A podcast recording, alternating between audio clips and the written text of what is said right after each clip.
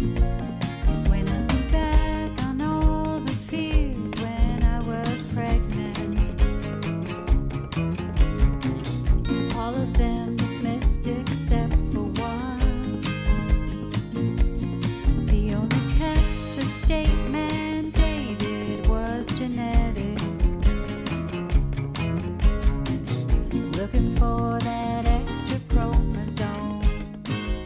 Hello, and welcome to the If We Knew Then podcast. I'm Steven Sachs, And I'm Lori Sachs. and today we're joined by Julia Taranzak. Julia is a twin, and her brother, Michael, has Down syndrome. And she's also a delight. I'm so excited for the world that she is creating of awareness and advocacy and change in our community. So, welcome, Julia Taranzak. Good morning, Julia. Good morning. Happy Saturday. Thank you for having me. Oh, we're glad to have you on. Um, I, I don't know how you guys connected. How did you guys connect? Yeah, I found an article online from a couple years ago and did like a Google search and then saw your blog and read it and went, well, this is the Julia I'm looking for. Let me just reach out and see if she's interested in talking. Well, we're excited to have you because on a lot of the parent pages and, and pages about Down syndrome, one of the things that when someone receives their diagnosis, one of the first concerns they have is what kind of effect is this going to have on my other children? And you know, we have a daughter and and all we do is advocate for all the beautiful gifts that it brings. And so that conversation is so important so parents understand cuz I don't I don't I'm so interested in hearing your story because I don't I don't know what you experience.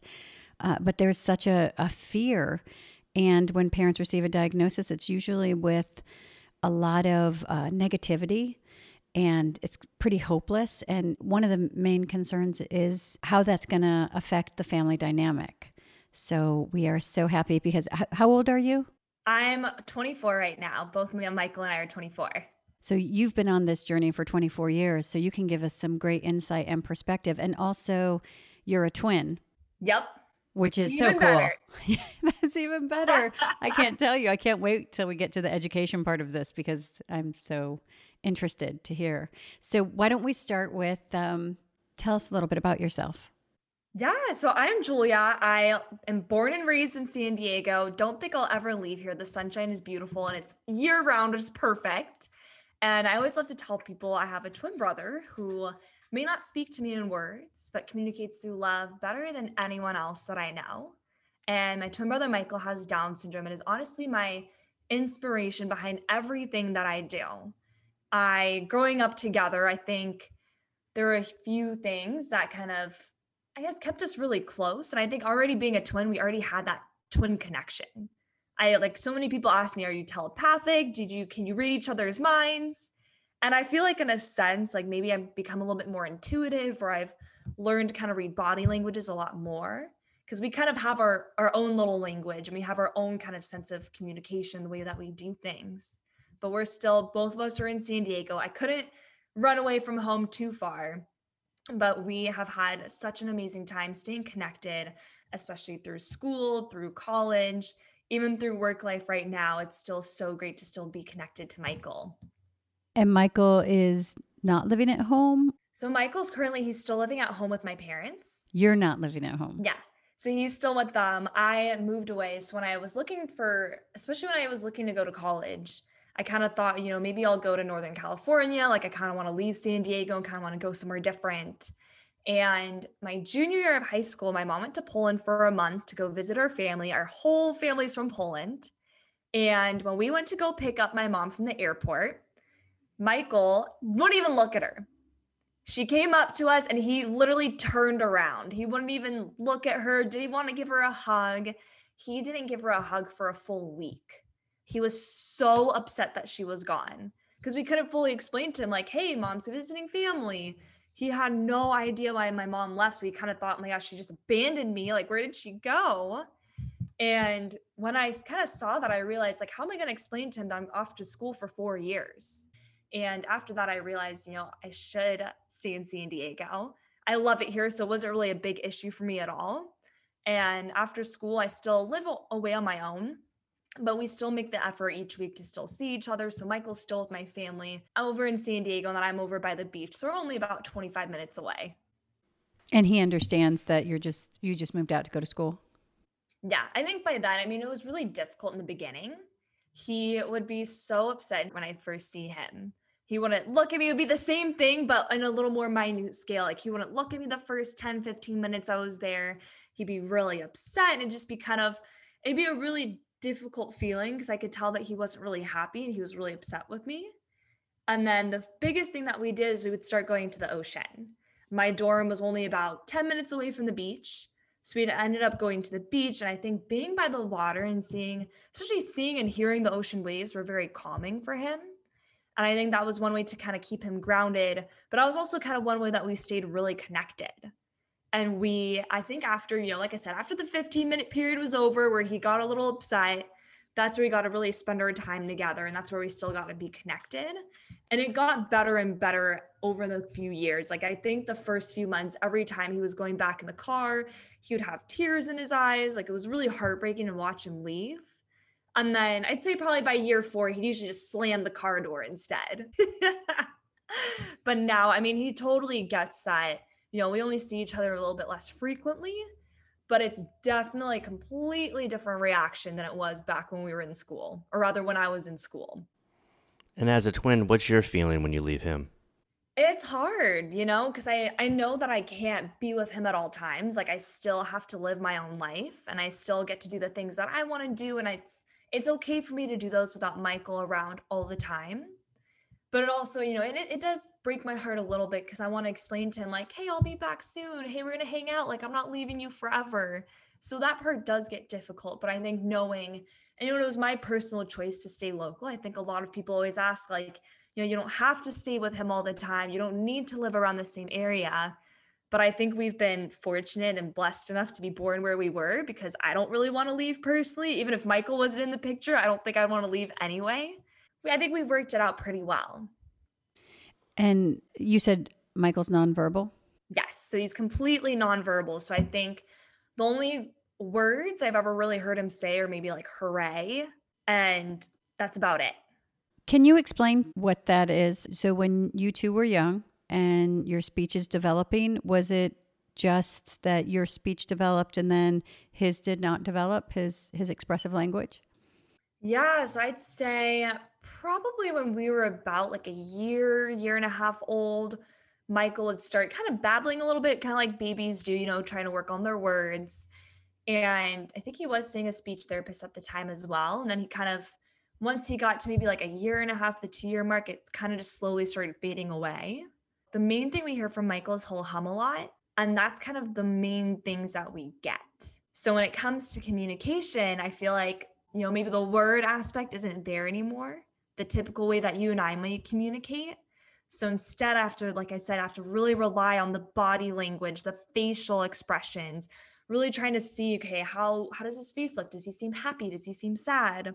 You know, if I'm around Michael, Michael can definitely tell about other people's feelings. I think he's also pretty feel like he has a lot of empathy and he can sense the way that someone else is feeling. He knows if I'm happy, he knows if I'm sad, he knows if I'm angry. He completely understands if I were to share a story with him. I don't know if he would understand the full story.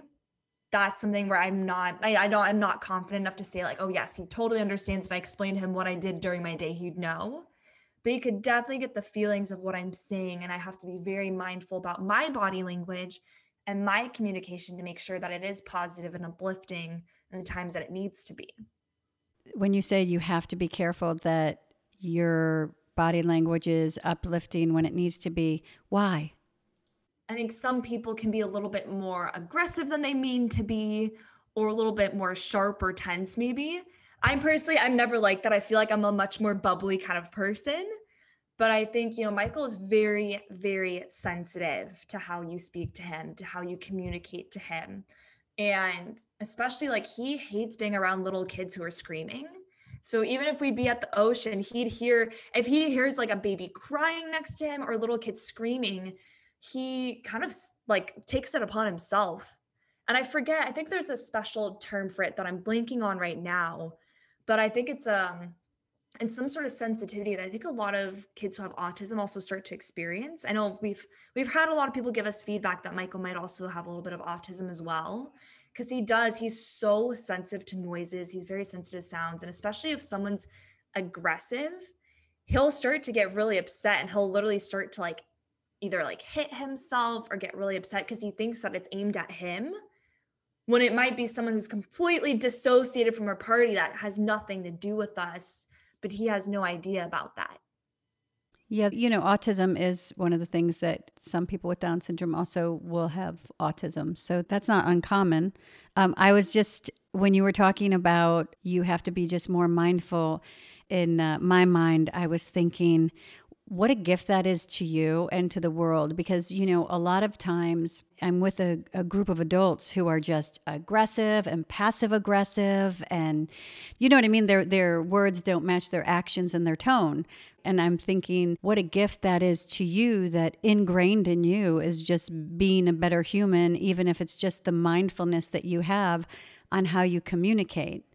But also what does that do for you going into the world? Because teachers, relationships, and in a store, anywhere, you're pretty in tune, right, with how people are communicating. Absolutely. Thank you so much for your feedback. That is so kind of you. And I mean, I love that you asked that because it can be really difficult. And I've had had to really learn over the last few years. Like I'm super critical of myself to begin with. And I know a lot of us have really mean inner critics. And when it came to like going and speaking with other people, like it's taken me so long to realize like just because someone's tone came off harsher than the way I would say it, doesn't mean that they're angry, doesn't mean that they mean poorly. It's just some people have very different styles of communication. I've learned a very different style of communication that works for me, but I can't expect everyone to speak to me the way that I would want to be spoken to. But I think it's a good reminder to also just have kindness for everyone, especially the people that you don't know and I always get that reminder of, you know, always be kind to those because you never know what anyone else is experiencing. Even the people that are having a terrible day, they're probably having a terrible day and probably being crummy because they honestly don't know any better. Or maybe someone hasn't been kind to them before. So they don't know what that feels like. And it's not until someone does that to them that they realize, oh, wow, like this is, it's kind of like a weird feeling for them to realize, like, oh, this is how people interact and i think that's kind of it plants a seed that kind of grows for that person. And you asked you know i think it's funny that you asked about like relationships because i think growing up i was always scared that i would offend someone or i'd always be hyper almost want to i don't know if this is a word but like hyper mindful of how i'm talking to someone or maybe if i say something afterwards i'm like was that too mean? Was that too aggressive so now I think, you know, I, I'm so grateful. I'm very mindful of who I'm around, who my friends are. All my friends who I'm really close with right now, I'm very open with. And I think we all have very good, clear ways of communicating. So if there are any rifts, which I mean, in every relationship, no, no relationship is 100% perfect. There's always going to be little squabbles here or there. But I think the most important thing is how can you handle those tense situations? Are you going to blow up? Are you going to blow up on each other? Or can you learn how to i always like to say how to breathe through it and communicate. I think especially whenever i'm in a tense situation with someone i always before i respond back i always take a second to breathe. So instead of snapping i always just take a second ground back down and then say what i want to say. So i kind of get the moment to think okay is what i'm going to say something that i'm going to regret later or am i speaking from my heart right now? And is that something you feel is a product of how you've communicated with your brother? Absolutely. And I think, especially, you know, as advocates for our community, I think that's a huge thing. And I think that's the reason why doing what I'm doing with Beyond the Waves and advocating for Down syndrome and so many other members of our community, it's doing so in a kind manner. And I always want to, you know, I want to educate from the way that I've learned from Michael. Michael is always very kind. He's very unconditionally loving, which I really love about him. And if someone comes up to him, it doesn't matter what the color of their skin is, their ethnicity, their religion, sexual orientation, doesn't matter what it is. Someone comes up to Michael in a kind manner, he'll reciprocate that right back to them. And I always I look at that and I, I just admire that so much. And I think, how can I release my own unconscious bias that I may have? And how can I emulate that to the world? But also, how can I communicate in a kind front, even when it's challenging, even when you know, I'm sure you've experienced this as well. Maybe we're in the grocery store and Michael bumps into someone and someone kind of gets in the way and they maybe they say a rude comment. instead of snapping at that person, I just kind of dismiss it and think, oh, I'm so sorry. We'll get out of your way. Thank you. So I don't go to all grocery stores anymore. I, uh, you know, you probably have a different experience since you guys are 24. Um, grocery stores were definitely a challenge, and I think it's there's a there's a gamut of emotions that you experience, especially when you have a new child. Um, because we were we received more of people coming up and saying, "Oh, trisomy, right?" or does he have Down syndrome? And you know, you're just like, I'm a private person to start with, so people just coming into my space with these questions made me, you know, jump back. And then as he got older, the joy that people would feel, and then what I realized this week is we had an experience where we were working with a bunch of new people, and it was really beautiful because we had three different people at different times come up and say, Please excuse. I might say the wrong words, but I, I don't have a lot of experience with, and they didn't even know to say someone with Down syndrome. Like they, they were searching for the words to say. They wanted you to do it right. They wanted to do it right, which honestly, 11 years old when he was born, I don't feel like anybody cared if they did it right. Like, 11 it years was- ago? No. 11 years ago, it was the words that came my direction. It it stopped the whole grocery store experience. And it was so beautiful because I felt like it was a point where people were really interested and something shifted to where you know, we know in the last couple years inclusion has really been on all fronts something that's that's come to be important to the in this world. I think that's what we're seeing is that if we don't have inclusion, boy, the world can be a crummy place, right? Absolutely. I feel like there's a shift where people are really concerned. They want to learn and they they they just don't have experience and that's because of the lack of inclusion that's been. So I think it's our job to just say that's the reality. You'd want it to be something different, but we can the difference is changing, so let's make that the new reality. But in in grocery stores and things, um, it depended on the comment, and it depended on.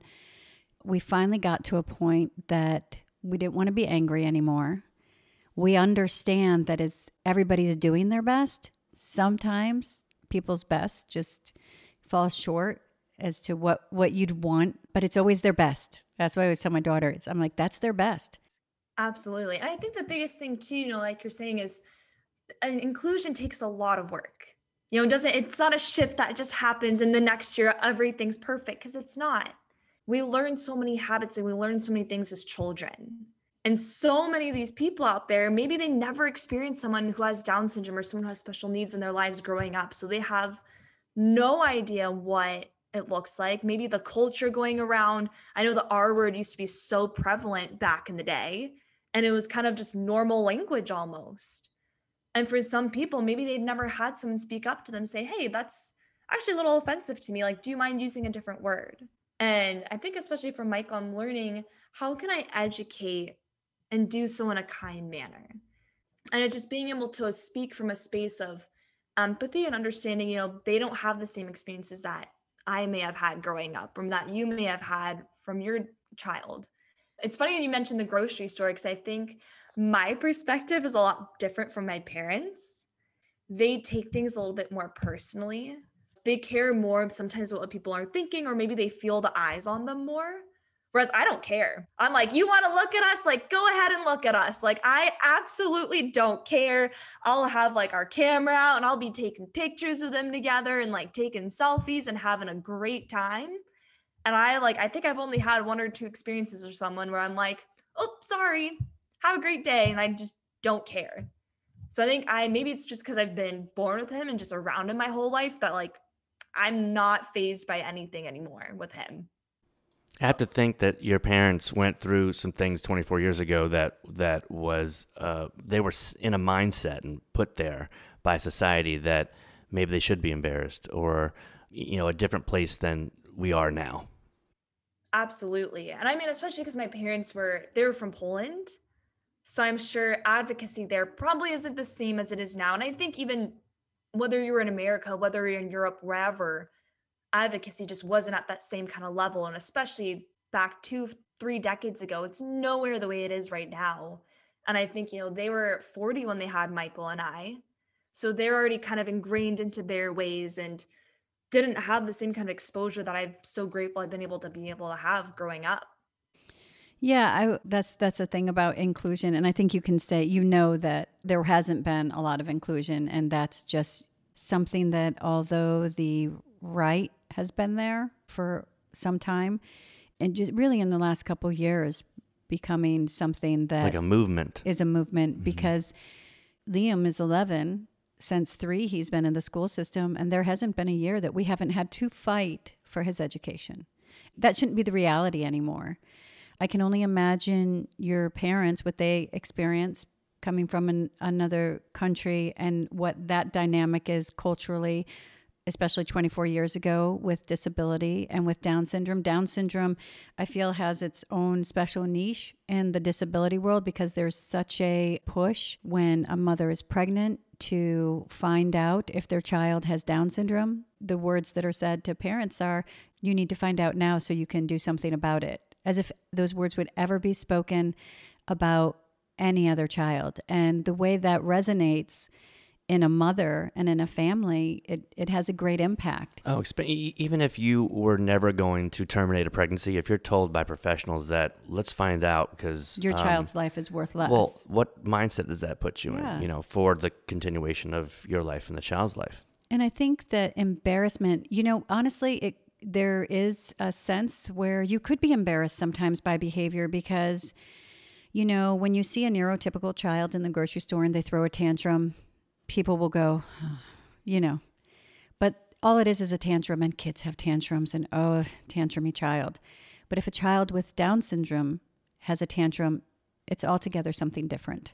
The weight of that is so much different, and the looks that people give. And as a parent, how you feel because you just want to just, I I mean, I, I we've been very fortunate. Liam really never threw tantrums in grocery stores. Our daughter did. Our daughter did. that was horrible. But Oh, everybody my was goodness. like, oh, so understanding. Oh yeah, Oh, that's the terrible twos. Uh, but you know, I, I think that th- that's what we strive here for is for it not to weigh more on parents just because their child has a difference, a disability, Down syndrome, whatever it is, that it shouldn't weigh anymore. And and you're right to actually come from a place where you say, I, I really don't care what you think, you know. But even, you know, when you talk about the journey to full inclusion and to change, there is still, when anything is new, there's those moments of it's a thing, do you know? When it becomes natural, where you're just like, it's my kid, they're having a tantrum, then you know you're fully included. But until those feel like those initial feelings of who's looking, of the what's happening, go away, then we know we're still not in a fully inclusive world. And I can only imagine what your parents experienced 24 years ago. Yeah. And there's a lot more work that needs to be done. And I think, you know, like you mentioned, it's a movement. There's going to take so much work on each and every single one of us to continue to advocate. And I think the way that we advocate is really powerful. The manner that we do so, I'm very much big on being in, advocating through kindness and advocating through space of love and compassion. That is something that I really stand by and I truly believe in. And I think by doing so in that kind of manner, we can really show why our community is so valuable, why our community is so important, and why it is so valuable to keep around our society as well. Well, it took me a long time. It took me until maybe Liam was six to get to that place because there were so many other experiences. So that's really great that that's where you come from from go. And maybe that's because you're the sibling, right? Um, we had different experiences, and then yeah, there was the the moment where I said, anger doesn't change anything. I mean, I can still be angry at the injustice, but I can take the anger in and then how am I going to respond? And there's no other way to respond but through love. Yeah. If you want to make a change, you know. I love that you mentioned that because I think, you know, anger is really important. I'm someone that's still learning how to accept every emotion that comes through. And I think sometimes anger gets mistaken for like aggression or kind of negatively. But if you can take anger and you can do something better because of it, and if you can act from a space of love, you can do a lot with that. And there's so much that you can do. And especially, I think, with how much has been happening in our world the last couple years and how many different movements are spiking up, a lot of that anger is bringing out a lot of beauty and a lot more movements that we can all be a part of that we can all support along the process. I think that we have to get angry about injustice. I think that we have to get angry and acknowledge that it's wrong, whatever it is. And you know, as women, anger was always, oh, she's angry. There she and, is again- and there's a again. and there's a name. You know what I mean? And it's going away and it's becoming unacceptable for people to say that. But, you know, as a woman, we had to navigate that, hey, I have every emotion that every human has. And it's okay. Like I, I find that for me to have those emotions, it was another thing of being just like the journey of inclusion. Like you have to deal with it. I'm sorry, but if you have a problem with me having all my emotions, that's not my problem. That's something that you should really look into. You know? Absolutely. right? right? And I do think that it, you're absolutely right. Trying to do what was right often got misconstrued as something that you can walk all over A weakness. a weakness. Don't misconstrue my kindness as a weakness because I'm going to still be strong. I, I'm not going to change who I am, but I can be this and still be angry about something to make a change. That's so important to be able to do. Uh, what is oh, and then I wanted to talk about because you had you had mentioned that when you're at the beach, if Michael hears somebody a baby screaming, this is what I feel. You know, when I was talking about the grocery store, if your child has a tantrum and they have Down syndrome, it's it weighs so much more. But I don't know an adult that doesn't hear a baby screaming at the beach and go. Ugh, and if I was unfiltered, I'd go to the parents and say, "Get this baby away from me." I'm trying to enjoy my day at the beach. be quiet, baby. And I think that there's a beauty there about just being honest Honesty. about how you feel and if something's bothering you. And I think it's something that humanity needs because, like when you were saying, when you leave, Michael doesn't have the words to express how he feels. But I asked you how you felt when you left. And it sounds like you guys share some of those same feelings. But what if someone took away your ability to say, Michael, I'm going to miss you? Or if you didn't have the ability expression. to express that, it's going to look very different. Absolutely. For me, I feel like it's so important for us to understand how similar our journeys are. They just look a little different sometimes. And if if I think about what that would feel like, it immediately makes sense to me. It makes sense to me what behavior would come out. And even my behavior might even look different than what I'm actually feeling. Totally. And I think too, you know, and I I feel like this point has already been put down already, but I feel like it's still something that we're still educating so many on is that those who have Down syndrome, they're not always happy. Yes, I think they radiate joy so much better than a lot of us do because I don't think I think they're better at staying present and being in the moment and living and kind of experiencing joy where it needs to be expressed. But at the same time, they still experience the full range of emotions that you or I do. And just like you said, if you take out the ability to speak, how are you going to communicate that?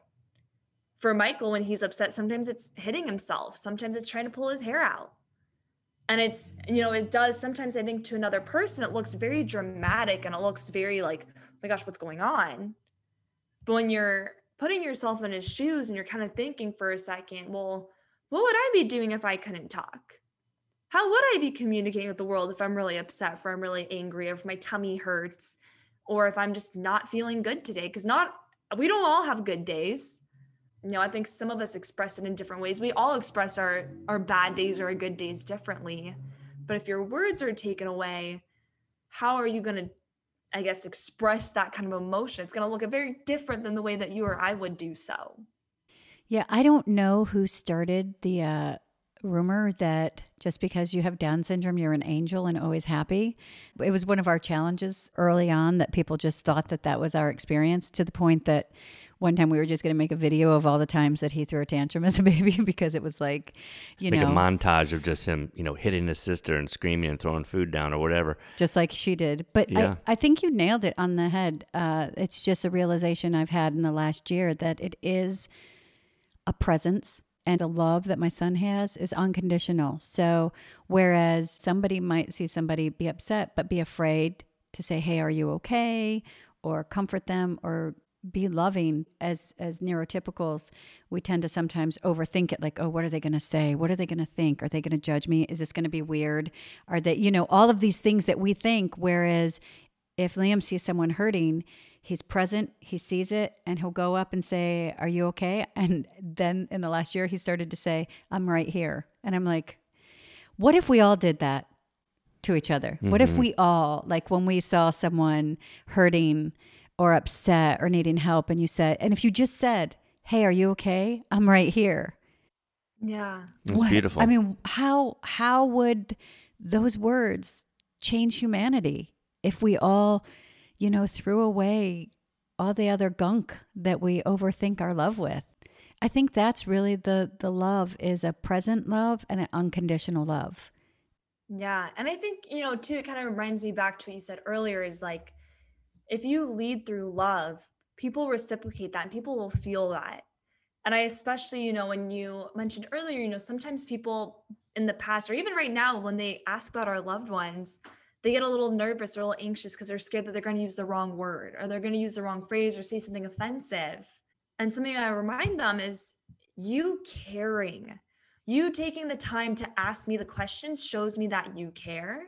And when you're doing so in the space of love, like I love that. That's amazing. It shows me that you're supporting my community. And I, you know, I'm still working on this myself. And I can't tell you how many times I'll smile at someone or do something nice and I get shot down completely. You know, we've all experienced it and it's a terrible feeling. And I kind of learned over the past couple years like, wow, how many times do I dim my own light because I'm scared that someone is going to already blow it out for me. If we're feeling joyful, we're feeling loving, and we want to express that, you know, there's no reason to hide your love because most people are going to be open to that. Most people are going to be accepting to it.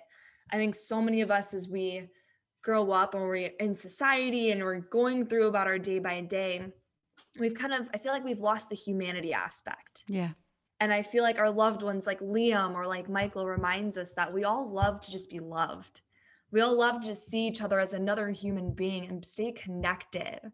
And when you can lead through love, it's kind of it's funny how many things start to work out for you or how many connections you can build or how many days that you can make for other people when you lead from that kind of space. It's so valuable. I think that's the key. And I think that I'd like to think I was this loving before Liam and this kind, but I don't know if I was. I don't know if I was, you know, before either of my children, this present and seeing the importance of being present and that the difference of being loving and kind to people that that's really the the way we make the difference in the world. I don't I don't know if I I knew that completely, you know. Well, Julia, you come from a really empowering place because we talked earlier about how childhoods affect us, you know, how our educations or experiences or really what we were told as kids, you know, how that still resonates in us, even as parents of, of a child with Down syndrome, how we still, I, I sometimes will fight some thoughts that were set in my mind, you know, as a younger person. And you're coming from experiencing from day one what we're talking about. And so it's really nice to hear you talk. Do you remember when you realized that your brother had Down syndrome and, and what it was like? Can you remember any thoughts or feelings that you had? Yeah, so I think my mom, my mom did an amazing job educating me really early on. I feel like the farthest back I can remember is maybe when we were about three. And I, I vividly remember her telling me before bed, like, oh, like, she'd always say, like, you know, he has Down syndrome and we get to love him. We get to be there for him. We get to support him and we get to love him.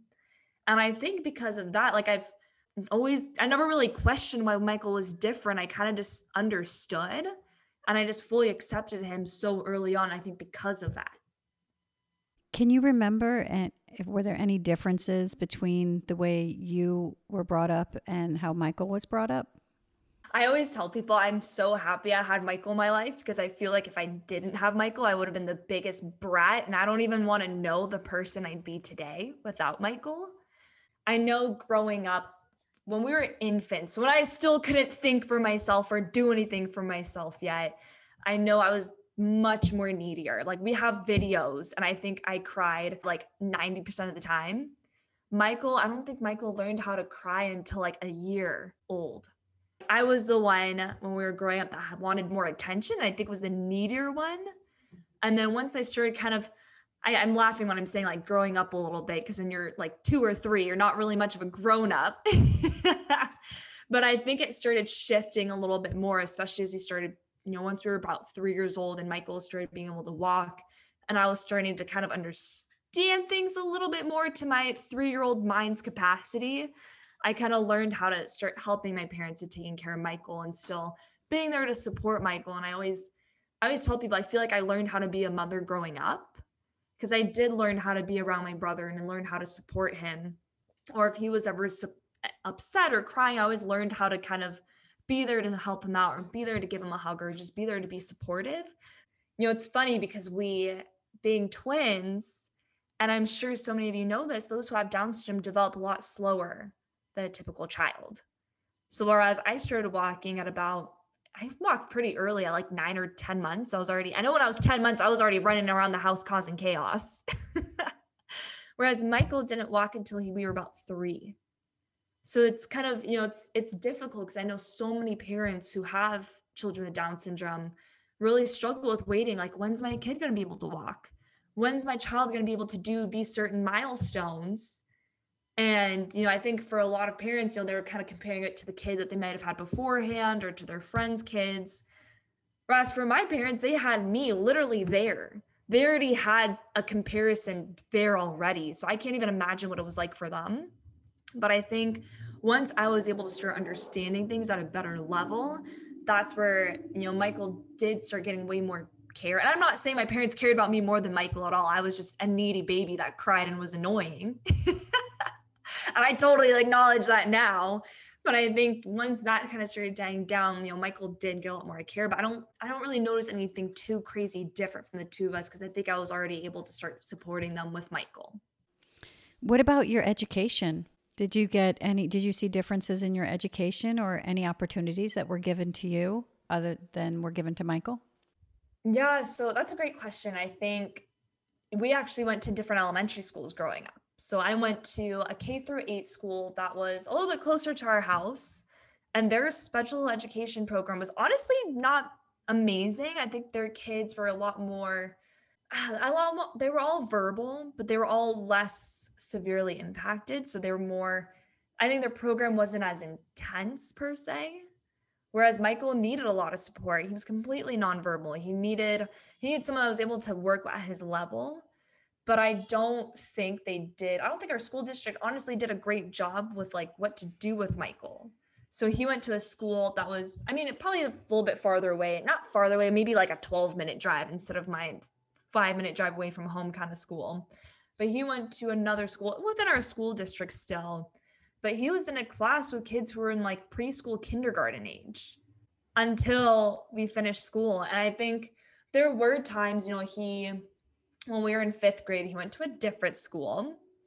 And this school, I, I just, it didn't really have a great rap in our elementary school district. It was, he ended up having kids, like another student was drawing on him at recess, and our parents were kind of like, What is happening to Michael at school? Like, what are these things? And they would lie to us and they wouldn't even tell us what's going on. So we had a that was super dramatic and we had to pull him out of that program take him to another school. And then i think he ended up back in that school with the students who were a lot younger. And i mean we loved that teacher. She was phenomenal but it was kind of frustrating because she was kind of one of the only ones that like knew how to work with michael and so many other ones didn't. And there was one time i remember michael actually got suspended once from school. Because oh he you know when he's upset he doesn't express himself really well. Maybe he does get a little bit physical but it, it just you know i crack up about it now because i'm like you guys really suspended him? Like you that that's not how you handle these kinds of things. So i don't think our elementary school wise i don't think they did a great job. You know the school district i don't think did a really amazing job with that. Once we were in high school that was the first time we actually started going to school together and the first year, he hated it. He absolutely hated it. Michael does not like change. Michael does not like change at all. He has his set routines. He is so stubborn. And when he went to high school, I I will never forget you two. When I I went to go get Michael at the end of the day, and I see his teacher backing away from the door, going outside. And I'm like, what is happening? And I see Michael walk into the doorway and he literally like does like a karate kick up in the air. And I'm like, Michael, my brother doing this. Like, what is going on? And so if Michael's ever kind of in an aggressive mood, as I would say, I'll always just go up and try to hug him and, you know, try to console him a little bit. But that first year was hard. He did not, that change for him was not something that he liked. I think our school district, once he went to high school, I think did a way better job, at least having more one on one time with him. I love the student aides that worked with him every day. It was definitely, I think, a way better experience than our K 3 elementary program was and they had they started using like they had ipads for the students as well so they'd have the proloquo app on there to help work with like communication with michael they would even with the ipad something that they did which was kind of the best way that we learned how to work with him was they would do a video so if michael was supposed to go somewhere and like maybe like work on like wrapping cookies or putting things away or learning how to vacuum a room they would do a film and in that video, they'd say, okay, Michael, this is your next step. You're going to do this. Then you'll do this. And they'll have a video showing him how to do everything. And they'd have Michael watch it a few times and then say, hey, Michael, can you go do this now? And he'd do it. So when we had our high school graduation, we did a practice walk the day before. And I mean, there's like 500 students, you know, it's it's not like a small little thing. So this is a big adjustment for Michael and we had the iPad out. So we had the teacher walking with us, and Michael was walking with me. So we would both walk together out there. And then the whole time, his teacher saying, Okay, Michael, you're going to walk and do this. You're going to do this with the students. And when we did the practice round, Michael did not want to go up onto the stage. So it took us a few times. It was a little like practice that we had. And then he was able to do it. And that entire night, I just kept replaying the film with him. I'm like, All right, Michael, this is what we're going to do. And when we had graduation the next day, it was awesome. He didn't look too happy in the picture when we had a smile at that top with our plaques, but or our diplomas, but he otherwise like that was such an amazing tool that we had. So I think in high school that's where we started really seeing a lot more progressive work being done. I don't I don't think I'd be too proud of what was going on in our earlier years. How did it impact you to see Michael have success with the appropriate supports? It was amazing. I remember they would, so like I said, the only like word I've really heard Michael say is hooray. And that was something that they like, they taught him after his first year. Was they'd say, Hey, Michael, can you say hooray? And he would actually say. And it was kind of like, I just, I remember just seeing, oh my gosh, this is cool. Like, even if it's just one word, it means the world to me to see that someone's putting in the effort and someone actually cares about what's going on. You know, seeing someone who believes in what Michael can do and continuously working and his ability to be able to do things on his own is amazing. We laughed uh, when you said he got suspended because I feel like it's such a reflection of what happens. There's these low or no expectations put on our children, but then these difficult circumstances where nobody could find success. You could put a neurotypical child, a neurotypical adult in that environment, and they would have regression and they would not succeed. But then we do that to our children who we know by the book need supports. And then when possible, they're held so accountable for their actions that when they don't then rise to some insurmountable place, and they actually falter or behave like any of us would, they have the con- a consequence that's just ridiculous. Like a consequence that didn't happen when he was a canvas for someone's doodling, when someone's drawing on him. Right. I mean, that's you know.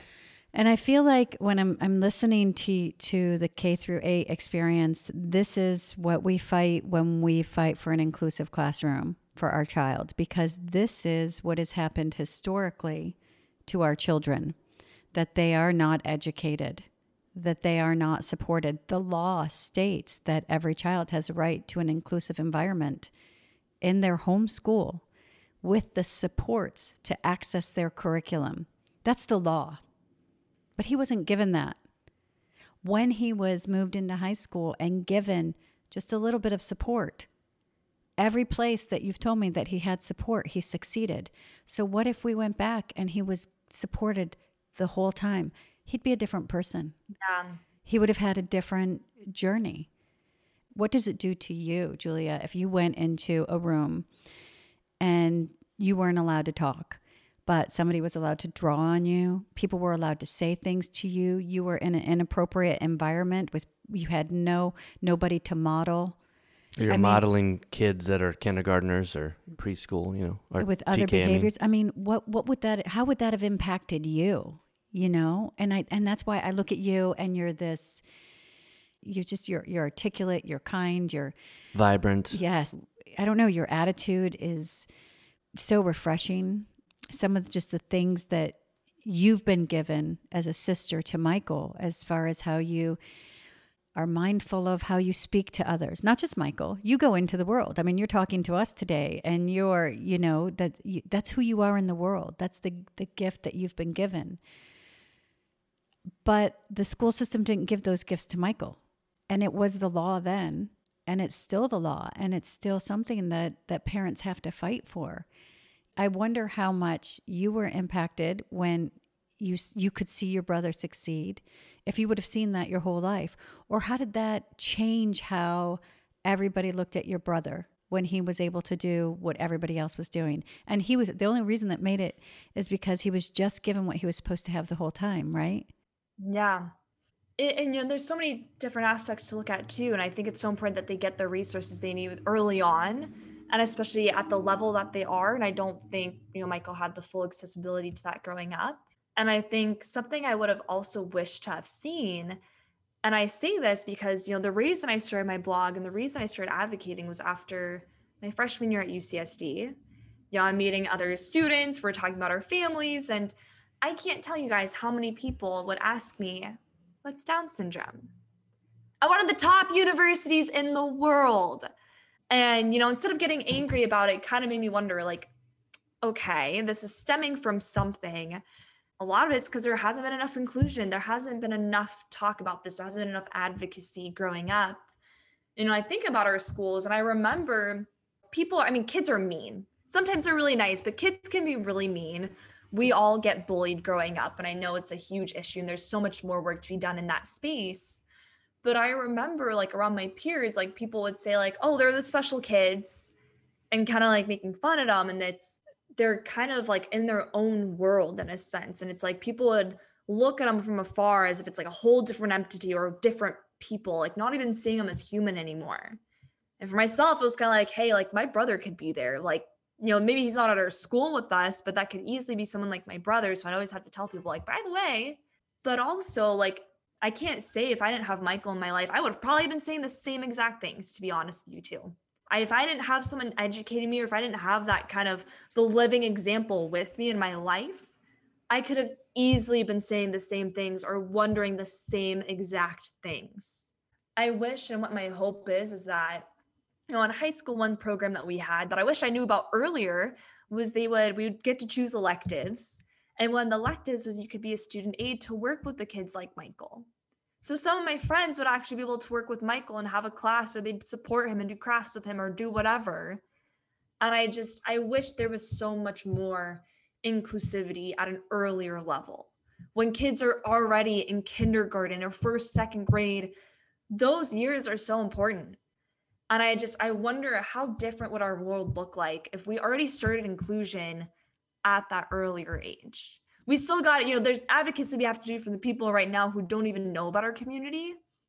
But there also needs to be advocacy done at a younger level earlier on so that in earlier generations we don't have to have the r word discussion anymore. We don't have to have so many discussions we're already having because it's already going to be ingrained for kids earlier on and they're already naturally going to be educating others and they don't need to have someone directly in their lives like Liam or Michael to have to do so. Well, we know the numbers. We know it's like one out of a, a thousand or 900 kids are born with Down syndrome. Those numbers don't reflect what we see in school. Well, um, I never went to school with a with a child with Down syndrome. We're talking in the in the past, but even you're talking about your peers in college that maybe asked what Down syndrome is, then they definitely did not have anybody in their classroom with Down syndrome.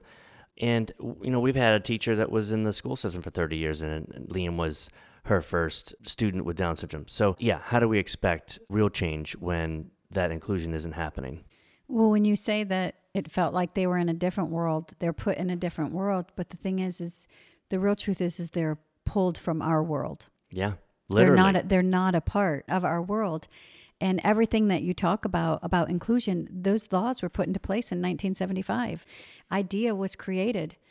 The educational rights for our children and every child with a disability. They were supposed to be getting, they're supposed to receive the supports they need to access their curriculum. And it's a it's a fight that we've had since Liam entered into the district because as soon as he entered into the school system, they tried to do what, you know, they did to Michael. They tried to pull him and put him in a special day class with an inappropriate environment with children who had that he didn't have it, would have impacted him differently. It would have impacted him negatively. He didn't have anyone to model after. But they try to do that and no matter how wrong it is how unlawful it is they continue and they still continue to squash those uh, civil rights of an education and the hard part is that the parents that they do it to are parents who i mean you know your parents they have enough and they're trying to navigate the challenges and support their children at home. And so to then put the energy into that fight can be exhausting. And I think, honestly, that's what the school system relies on. What's easiest for them to make that the reality? It's not Michael and Liam aren't the only ones who suffer, it's the entire world. It's everybody who who misses out on anybody who's different and has something else to offer, right? Absolutely. Um, yeah, I mean, when they're taken, you say taken out of our lives. I mean, physically in a class, uh, maybe you know they should go to their home school, but that might not even be an option sometimes. But even in their home school, a lot of times kids are taken from our community and put in another room that's usually in the back, you know, someplace that's kind of far treated away. differently, not Treated receiving the same opportunities. Not doesn't have the same play area. They don't have the same curriculum. They don't have the same books. Yeah, so that entire generation of kids are going to think of them as different and and not in a good way. and no different and a, apart, not part of them, not part of our community. And the truth is, is children and even adults, adults make fun of things they don't understand. And when kids don't understand something, that's just a, a normal place that people go. And honestly, if society showed them anything different, then they wouldn't go there. Yeah. hmm And there's a lot of work we Um, got to do. We there's you know there's so much work we still have to do and to continue educating and continue showing, you know, our loved ones still deserve the same exact rights, still deserve so much that maybe they're just not having the access to right now. And it's their, but you know, Julia, it's it's their right. That's when I talk about movements. You know, like there's been a lot of movements eh, that seem really great and that we're making a lot of change, and then decades go by, and then we're having the movement again. I mean, we're talking about this summer Black Lives Matter. We're talking about uh, trying to jump on uh, inclusion. I mean, the inclusion's been a thing. We're talking about '75 when IDEA happened. That you know, th- but there were things before that. Women's movement that we're still dealing with. I mean, it's that's why I, I want to talk about momentum and really try to keep it going. And I think It's that this younger awareness, right? generation can help push that. Yeah, it is about awareness. I love my generation. I feel like my generation's doing a good job of at least keeping things going and starting to really look at things and kind of think, why is this set the way it is? What can we change? What can we do? You know, it is difficult. You know, there's so many things that happened last year that were really challenging on so many fronts and just terrible to see and got a lot of us angry. And kind of going back to what you said earlier, that anger, I think, was fueled in a beautiful way. And we have seen so much unity in our community that we maybe didn't have beforehand. And I, you know, I think, I don't think the momentum has fizzled off per se for some of these movements. I think it's still going. But I'm proud of my generation for still being active and still being not even just active, but proactive and looking at other communities and saying, how can we support these other movements? Not just our own movement that we're dealing with internally, but how can we support others around us? Because when we support other movements, that's how we gain the support for our own as well. Well, I always tell our daughter, I'm so excited. She's she's going to be 14, and I'm so excited for the world she's going to grow up in. And I love your generation. I know you guys get a lot of flack, but I love your generation because I feel like you have an entire generation that calls people on their garbage, that speaks from the heart, and I love that. That it's like it, that you know that's wrong, right? You know that you can't do that. You can't say that. You know that everybody has the right to be themselves it's like the generation kind of has risen up together to finally say, hey, let's fix the planet. Hey, let's be inclusive. Let's make sure, you know, everybody has their rights. Let's not, you don't get to squash them. Yeah, the generation gets called out for being like too sensitive or, uh, I you think know, uh, people but have been too insensitive Yeah, for a very, very long Why, time. why do we have to put up with this stuff? I hear it all the time, and I'll and I'll be the one again, just like I'll advocate for my son. I'll be like, I think it's beautiful because they're speaking. Yeah, they're saying no. They're saying no and forcing that change. And if it's not forcing a change, you're at least making people look at the situation Exactly. on all fronts. I think it's beautiful. I'm so excited for the world that both my son and daughter get to grow up in because even even Liam, I mean, we're very fortunate that we do advocate him for him. Uh, we were fortunate for the people who were in our lives when he was very young, uh, that were his teachers that taught us to be advocates. Like I'm telling you that it's Michael's civil right, and I watched your face just go, "What?" you know, like they we knew that, so we knew that it was part of the law, so we had that going into it. I get to see Liam having a different journey maybe than other people had in the past, and just to know that that's happening now for more people. Thinking of the child that's born with Down syndrome today. What look at the examples that are out there look at the the abilities. And and slowly i always think of that i don't know if you know the claymation the santa claus is coming to town. Oh yeah. and you know how they have the burgermeister meister burger? And then at the very end you see like the burgermeister and slowly his archaic thoughts just like diminish and then the pictures are gone and then he's gone and all the kids are happy and playing together. That's kind of that's how i that's how i Yeah, that whole generation just kind of goes away. all that well that's very morbid No, well, I mean the I meant the archaic the um, ideas. of- ideas and like you were saying about squashing people's light and and limiting others coming from this place of fear which is you know that's what I see when I see the Burgermeister and Santa Claus is coming to town but I, I feel like that's that's what that's the shift and and it makes me really happy to think that there's a parent out there now with a child who's being born who won't have the same you know journey that your parents had or that we had that their their path is going to be filled with hope they're going to have the supports that they need and that just makes me happy Yeah. I think there's a lot more promising things from the future. And there's still there's so much work that still gets to be done. But I think you can already start to see the work that has been done kind of starting to go into fruition. And we're just we're still planting seeds. It's kind of the best way I like to think of it. We're still planting seeds and it's going to take some time for them to grow. But I think once they start to flourish, we're all going to be living in such a bigger, brighter place. now you had mentioned how you you would hear some of the students in your high school speak about the special kids how do you feel that your brother was and is treated in society I mean, now, like I, I don't really, I don't want to say I don't notice it as much. I think now I've become, I guess, like such a guardian for Michael that I don't really notice as much like how he's being treated by others because I'm already there. And I know, like, I feel like I'm such a strong force that someone tries to belittle him. I'm gonna be like, uh, uh not with me being here. Like, I'm a big mama bear. Don't you dare do anything with him. I mean, the biggest thing is Michael's someone who can never be alone. He always needs someone there with him. So I think I think if he was with someone that's really able to stand up for him, I'm able to like trust that person. But I think there's still a long ways to still go. Especially, you know, I'm sure you've heard even in like doctors' offices, a lot of doctors don't know how to handle those who have disabilities. Still, especially someone who's nonverbal like Michael, there's so many steps that need to be taken so many things to look at that they may not even be studying fully in school. And there's so many things that you still need to kind of understand. So, uh, what have you seen changes in regards to the perception of Down syndrome in your lifetime?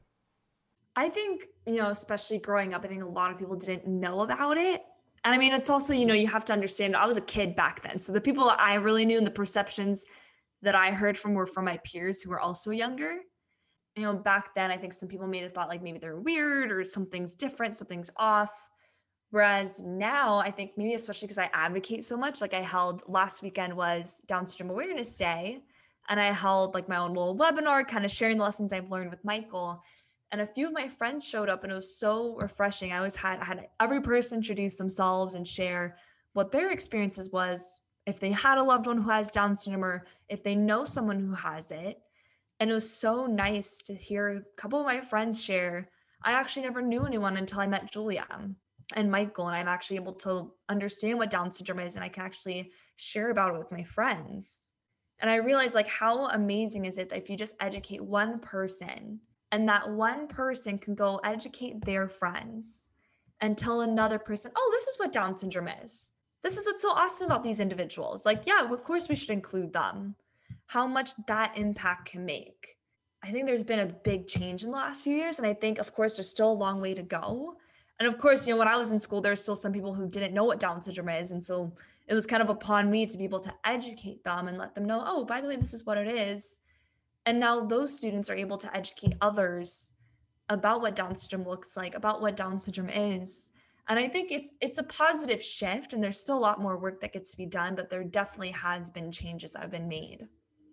Well, you say there's more work to be done. What changes would you like to see? Like I said earlier, I would love to see more inclusivity in schools. I would love to have this be done earlier so we don't have to back educate people later on. Start that education earlier so that kids already see and absorb and understand this is totally normal. This is, we're all different, but we're all the same. This is great. We get to embrace our differences and know that we're all human. And how beautiful is that? So that's, I think that's like one of the biggest things I'd love to see is just more inclusivity done at a younger level. So, Julia, since it is the law, how do we make that change? It's been a law for a long time. How do we do that? Yeah. I mean, I wish I could tell you and could just wave a wand and do that. You know, I think it is, it's a process to do so. There's a lot of things to consider. And, you know, when I hear you saying that, like, I don't, when I'm looking, when I'm thinking back to like my education, certain years, especially when I was in like middle school, we'd go to different classes and see different teachers. Michael would not have been in every one of those classrooms with me. It wouldn't have made sense for Michael to be in my history class doing the same level of history that I was doing because he he wouldn't have known what was going on. So I do think like in certain cases, like they need to be in the classes and they need to be in curriculum that are fitting to their needs and at their level, but also in a way that's not not what Michael had where he's in classes with kids who are in kindergarten. That didn't make sense. But could he have been put in the space that would have been more empowering for him? But there are other places like I think in my high school, I'm thinking to like my art class. There could have been, there easily could have been someone like Michael in there with his student aide, but there never was. What about in my PE class? Like, what about in certain classes? Like, there's so many opportunities for someone to be there already, but there wasn't. Where could there's, you know, there's already places where you can start that inclusivity earlier on. But what if their place was right next to you just with the supports that they needed? You know, I totally, I get what you're saying, but I'm also, you know, I'm trying to think like it would be a different curriculum at the same time. Well, uh, they do have an alternate curriculum that they do offer, but our son's still on curriculum. And he's only on curriculum because they've tried to pull him off since he was in kindergarten, but we've said no and we've supported him. And it wasn't until this pandemic where we were the ones next to him, making sure that he had the supports that he need, that he actually he gets the schoolwork. You definitely can't leapfrog to high school history class. If you've never been but given it's, support, it's every grade level to have the support. And then we don't even know what the supports are going to be in high school history, right? But when we're there, we fr- have a framework that, that he could participate, right? And he can be with his peers. Now, I know Down syndrome affects people in, in a wide range of, of ways, but I feel like if we do this from the beginning, just like the education and the inclusivity that you talk about at an early age, as we build this framework past high school to college to living an entire life, that needs to start early because, yeah, it's almost nearly impossible to leapfrog. if you had never been given any kind of curriculum, you know, I, I don't know if Michael was taught to read. I don't know. But like if you were never given any of those, and also I'm thinking that I know there is a, a large spectrum of ability, but if you had never received any of that education and then you were put into high school history, it wouldn't be fair to you, right? Yeah.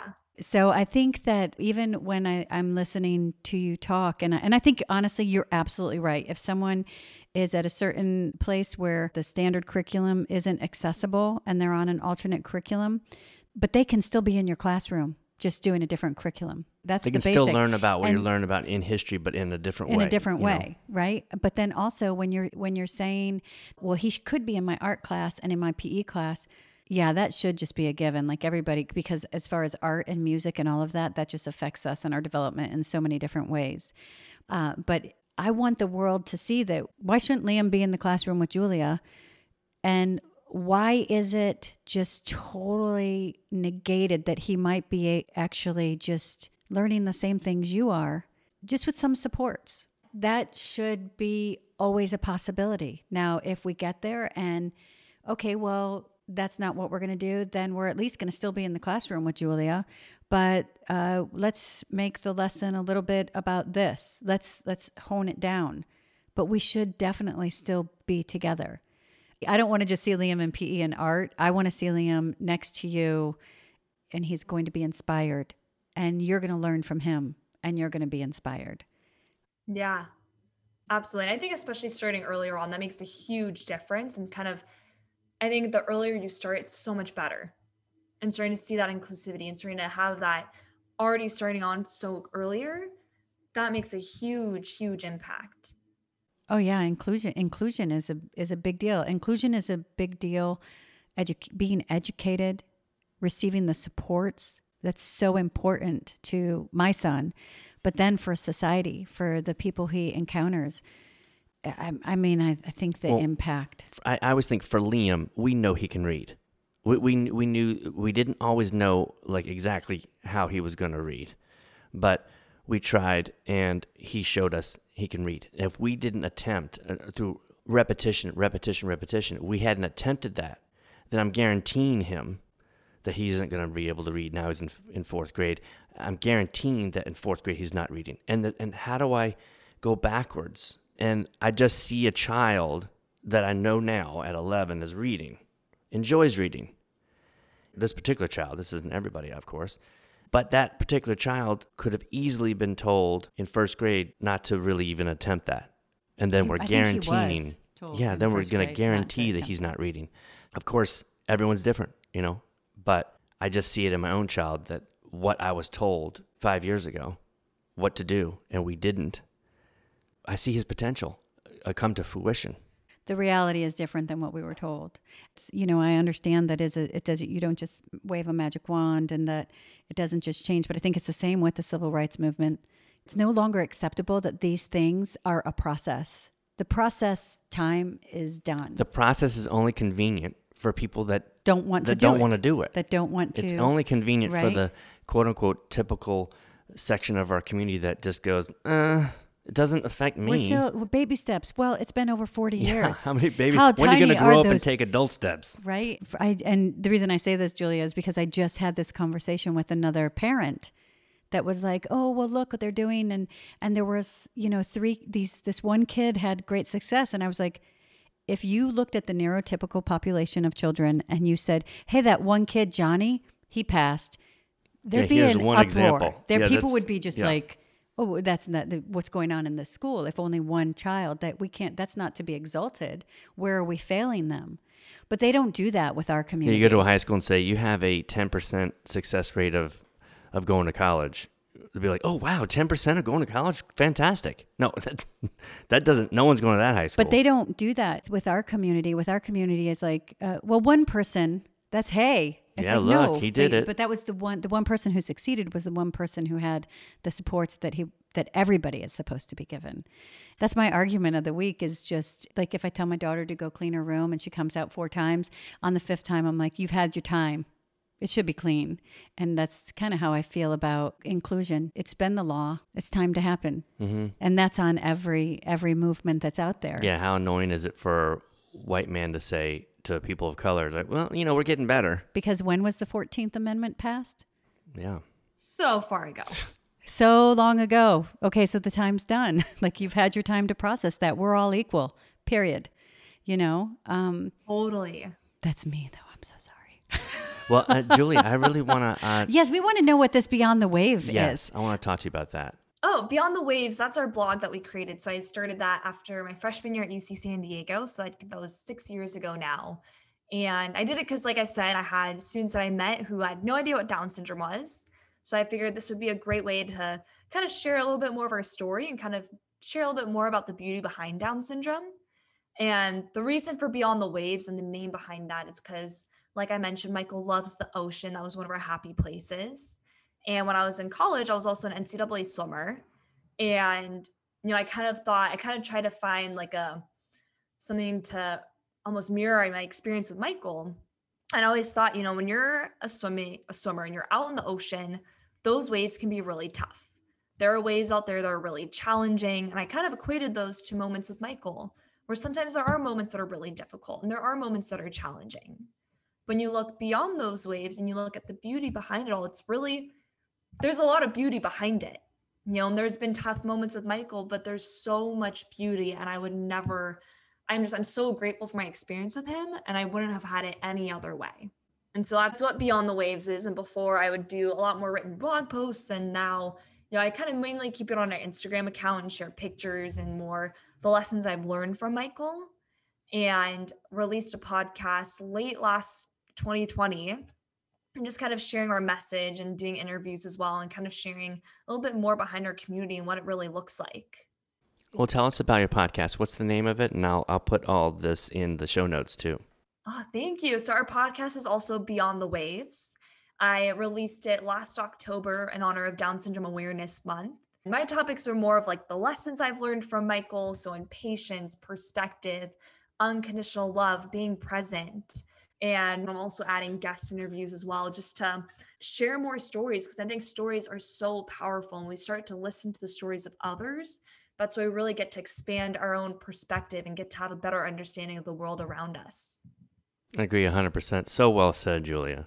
Thank you. And we're going to put the name of your podcast and blog And a link to it. and a the- link to it in our show notes. So, Sure. and I think that's a great tool for parents, for families to, this is the voice of someone whose twin brother has Down syndrome. And I think that to me, that alleviates so many fears and concerns, right? Look at you. The There- person you you've wouldn't- become, The right? person you've become, you know, um, what would you say directly to those parents whose concern is for the impact on their family and other children? I get this question all the time. The thing is, I can't give the same answer for everyone because everyone's experiences are so different.